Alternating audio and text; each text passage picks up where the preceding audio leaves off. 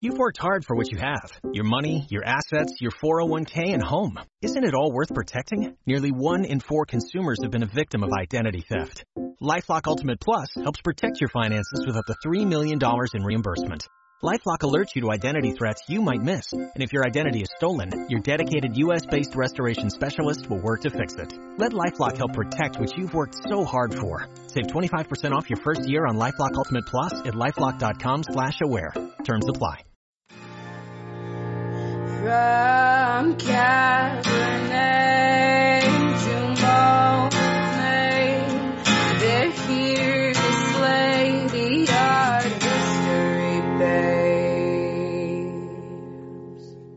Art History Babe Briefs. Welcome to the podcast. I'm Corrie. I'm Natalie, and we are the Art History Babes. And we have another quick baby episode for you today. This time we're going to Africa. Yeah! We are talking about the Great Mosque of Djenné.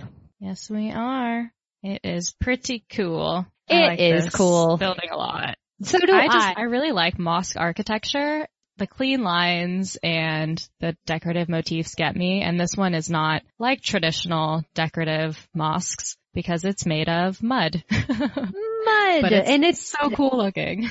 Yeah, it's really interesting to look at. Like some of the topics we have on the show, I didn't know anything about this structure until today, until we did the research and looking up the images of it, I was just like, that is dope. Like it's just really an interesting looking structure and very cool. It's like a traditional mosque and nothing like a traditional mosque at the same time. Yeah, it's a very fascinating structure and we're excited to tell you guys about it. So the town of Djenné. The town of Djenné, located in central Mali, is one of the oldest towns of sub-Saharan Africa.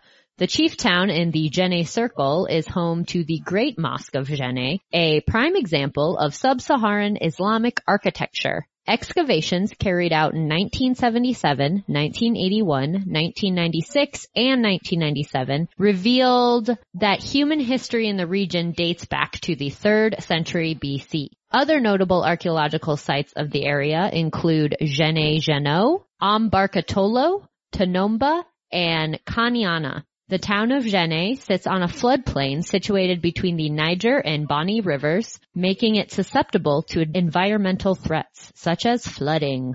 During the flood season between July and October, Djenné becomes an island only accessible by causeways. This place just blows my mind. Like it's like a sandcastle that literally gets flooded in like a moat. Yeah, and it's so interesting too because Mali is landlocked. It's not a coastal area. So Yeah. it has to be like surrounded by water for it to become an island like that.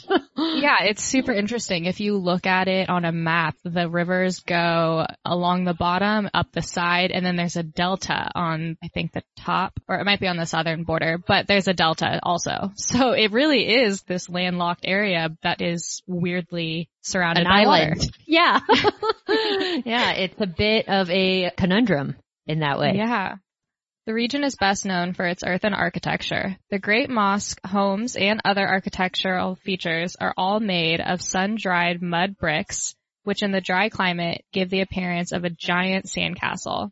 Up through the 1930s, bricks were hand molded and cylindrical in shape. So rather than being rectangular bricks, people would form them with their hands like jars. While the adobe bricks are now made on the riverbank using wooden molds, the cylindrical bricks remain visible in older parts of the town and they're really cool because you can kind of see people's handprints in them. Because it's made of earthen material, this style of architecture poses even more environmental threats, needing constant restoration and upkeep.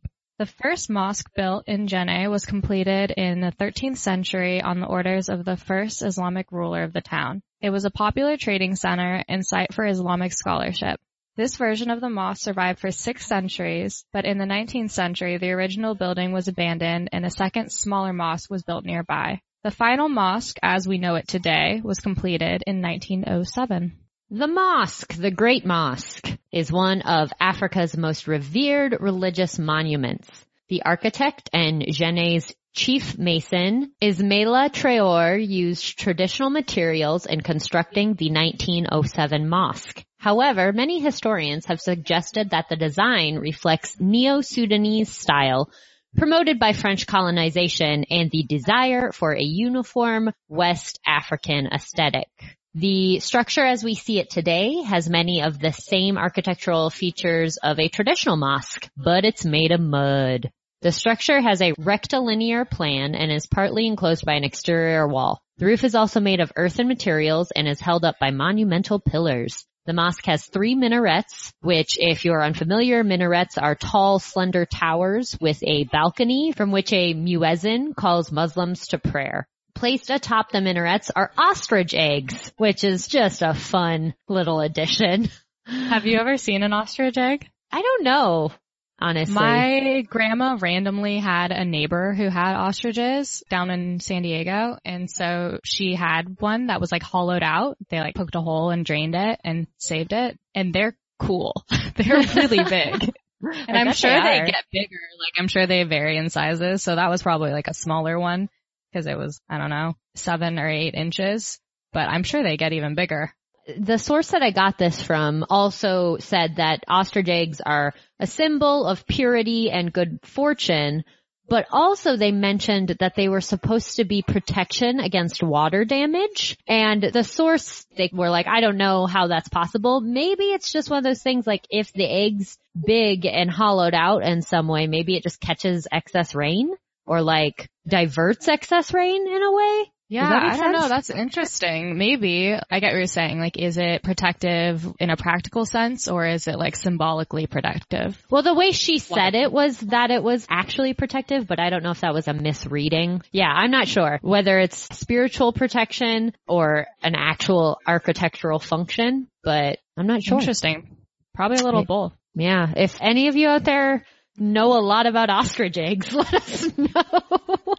Please. We want to know. arthistorybabes at gmail.com. All right. Using ancient construction techniques, the walls are made thick with tiny windows that keep the interiors nice and cool during the extreme heat. The building is 52 feet high and can hold up to 3,000 worshippers and is the largest mud built structure in the world. So that is no small feat. It's a big mud house. That's so cool. And it's been It- around for 110 years. It's awesome. It's such a simple approach to architecture, but made into something so grand and interesting. Let's take a quick break and then we can come talk about all the problems with earthen architecture. Sounds good. We are back. Hope you enjoyed that advertisement from our lovely sponsors. I'm sure you did. I'm sure you were eating it up. I'm sure it was great. I'm sure it was your favorite part of the day. So let's get back to Djenné. Djenné. All right. So it's made of mud. And as we discussed, Djenné has a rainy period that is extremely rainy and results in flooding. So water, mud, you can guess what happens. It needs a lot of upkeep. Djenné lies in the Sahel, the liminal zone between the Sahara Desert and the humid savannas to the south. The climate is hot and dry most of the year, but as we mentioned, it has a rainy season. Earthen architecture deteriorates after a few rains, so the city needs annual replastering to prepare it for the wet season. Every year, the people of Djenné come together to replaster the mosque during a festival known as Crepissage de la Grande Mosque, or plastering of the Great Mosque in French. During the festival, all members of the community have a role in replastering the mosque's exterior. The men are typically in charge of mixing the plaster, which is made from butter, fine clay, and soil from the Niger and Bani rivers. Women provide water for the mixture, while the elder members of the community sit along the walls and provide guidance. There What a are, great job.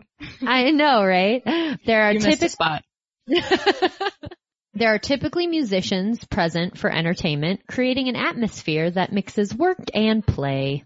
Sounds lovely. Yeah, it sounds like a good way to do it. I'm into that approach because obviously it's something that is very important to the community. It's the spiritual epicenter of the community. Everyone gets together. Everyone has a hand in it. You're passing down information from generations and techniques from the elders and you're also just celebrating and enjoying each other's company. I think it sounds like a lovely event. Yeah, it really does. And a great way to make work not feel so worky.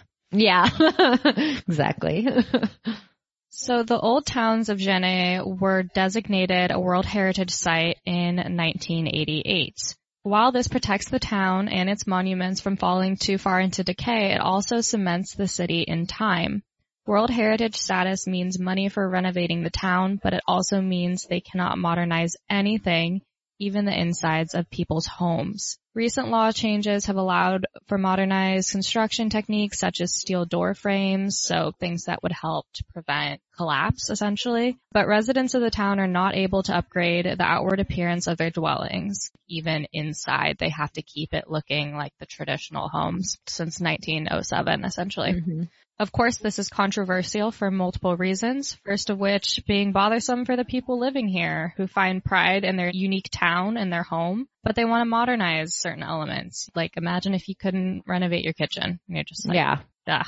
Yeah. Additional, come on, just let me get a new countertop. I want a kitchen backsplash. Additionally, concerns of collapse have caused periods of halts on replastering. This not only suspends jobs and tourism, but prevents the local Muslim population from gaining blessings known as baraka for repairing the mosque. So essentially, when people get together for this festival to replaster, not only are they fixing up the mosque that they attend, but they're getting blessings. So by halting construction for civic and World Heritage Site purposes, they're also preventing the citizens from receiving blessings that they count on every year. hmm Lots of problems with this.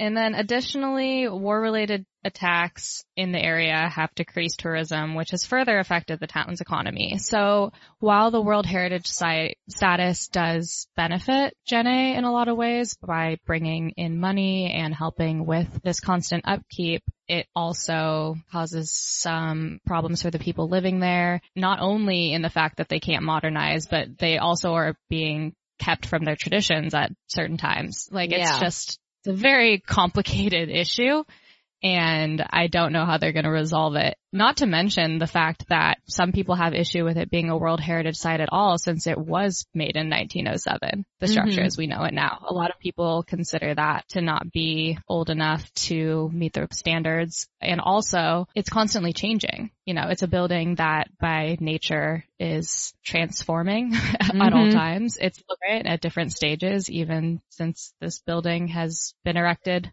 So yeah, it's complicated, guys. I don't know. Yeah, and I think this is just a good example of how things like UNESCO, I think on the surface, we're like, yeah, that's great. UNESCO World Heritage is just a good thing. Yeah, but protecting. Yeah, exactly. They're protecting these important sites that belong to all different cultures and are, yeah, protecting history. But it's just a great example of why we need to really be critical and understand all sides of stuff like this. Cause yeah, that is what they're trying to do, but we have to think about how something like that is affecting a community. You have to think about all of those different aspects to determine whether it's a positive or a negative, you know?